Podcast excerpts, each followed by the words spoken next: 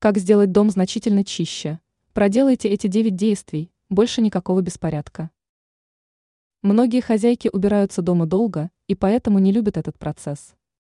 Но есть несколько лайфхаков, которые могут сделать эту неприятную процедуру немного проще. Мы предлагаем обратить внимание на несколько действий, которые дадут возможность ускорить уборку. Давайте разберемся в этом вопросе подробнее. Как ускорить процесс уборки? Вот несколько советов. Очистите мусорное ведро в ванной. Мы часто забываем про него. Замените пылесборник в пылесосе. Вы значительно уменьшите количество пыли. Протрите зеркало, достаточно взять уксус и газету.